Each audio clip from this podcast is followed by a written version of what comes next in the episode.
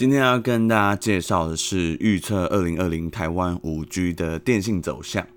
在七月的时候，电信市场非常热闹，除了亚太电信还没发布讯息以外，中华电信、台湾大哥大在六月三十号已经抢先开台，远传在七月的时候也相继开台啊。台湾之星发布了一个预约登记半价六九九的方案。那我整理了几个五 G 的重点。五 G 开台的资费宣告分级分数的吃到饱方式，呃，从台湾三 G 时代吃到饱已经变成常态，使用者的胃口被养大，很难再回到有限制流量而且会断网的那种玩法。但是电信业者要防范流量魔人，目前采取的五 G 配套措施就是量到降速。举例来说，目前电信三雄在开台的资费回到了一三九九才想急速吃到饱，但是热点分享会进行限速，那限速的原理等等会介绍。另外，价格破坏者台湾之星推出了五 G 半价六九九方案，我提出的第一个隐忧就是开台的初期网速一定不会很快，那就称之为进阶版的四 G 好了。五 G 初期网络讯号覆盖率一定都非常低，以三大电信业者都有推出系统模拟的讯号图来说，目前都只能当做参考用，因为基地台的战术太少，容易受到建筑物还有气候、使用人数的影响。回到室内的时候，基本上都会回到四 G 讯号。五 G 终端手机目前只有三家，那九月在 iPhone。可能推出以后比较有机会拉抬市占率。五 G 的手机价格越来越高，在市面上款式比较少，消费者可以先观望，因为市场还不成气候，评估多家业者的方案以后，再来挑选最适合自己的资费和手机。现在刚开始的五 G 采用 NSA 非独立组网，简单来说就是和四 G 共用频宽，所以建置速度非常快。只需要在既有的电信核心网络下架设五 G 天线，缺点就是速度快不起来。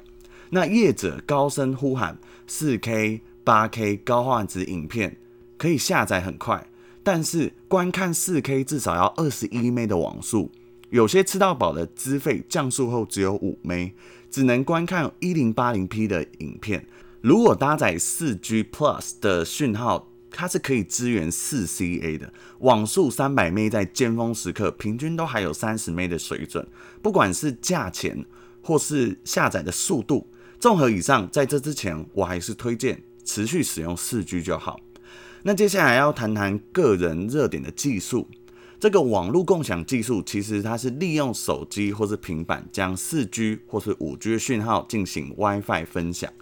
欧洲和美国的电信业者通常会限制使用者进行热点分享的动作。那日本呢，有多家业者也会需要加购这个方案才能够开启。那认证方式其实基本上都会透过 MAC 地址，还有传递封包时会用 TTL 作为记号。在手机连线到电信业者的时候，通常会以 TTL。六五来表示，那如果使用热点传输封包的时候是 TTL 的等于六六，这样的数据封包呢，传送的时候就会有一个依据，所以电信业者可以透过热点进行限制、封锁或是降速。如果电信业者在五 G 的时候想透过限制热点流量来缓解网络拥塞的问题，还是要加速建设五 G SA 独立组网才是上上策。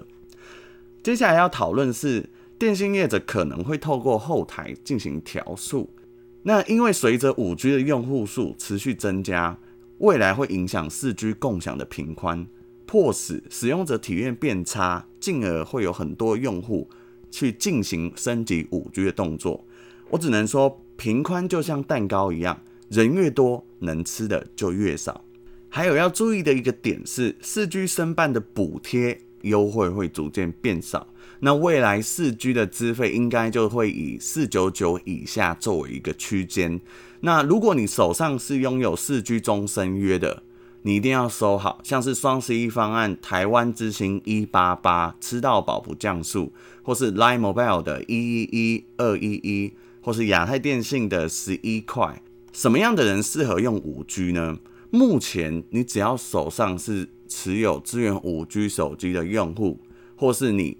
一三九九月租费的使用者，包含商务人士，还有业务啊，公司有补助手机资费的上班族，就很适合你直接升级五 G。目前电信业者还是会把目标放在企业用户上面，因为这些企业的商务端反而可以刺激采购的意愿，像是一些医疗院所、智慧型的工厂，乃至于无人驾驶的客运等等。目前消费者的终端还没有一个杀手级的应用。回顾四 G 发展为什么很重要？因为大家学会用 YouTube 看影片、玩手游。未来相信在短时间内，只要越来越多硬体或是软体问世，五 G 的生态网络就可以成功吸引到四 G 用户升级，并且随着三年内三 G 退场，现在的资费虽然很高，不代表未来的玩法都会维持一样。也许有一天就会像卡通电影里面演的，校园娇娃和杰瑞正在用粉饼盒试训。以上就是我针对初期在台湾。五 G 开台的一个介绍。如果你喜欢我的 Podcast，欢迎追踪、按赞并分享。我们下次再见。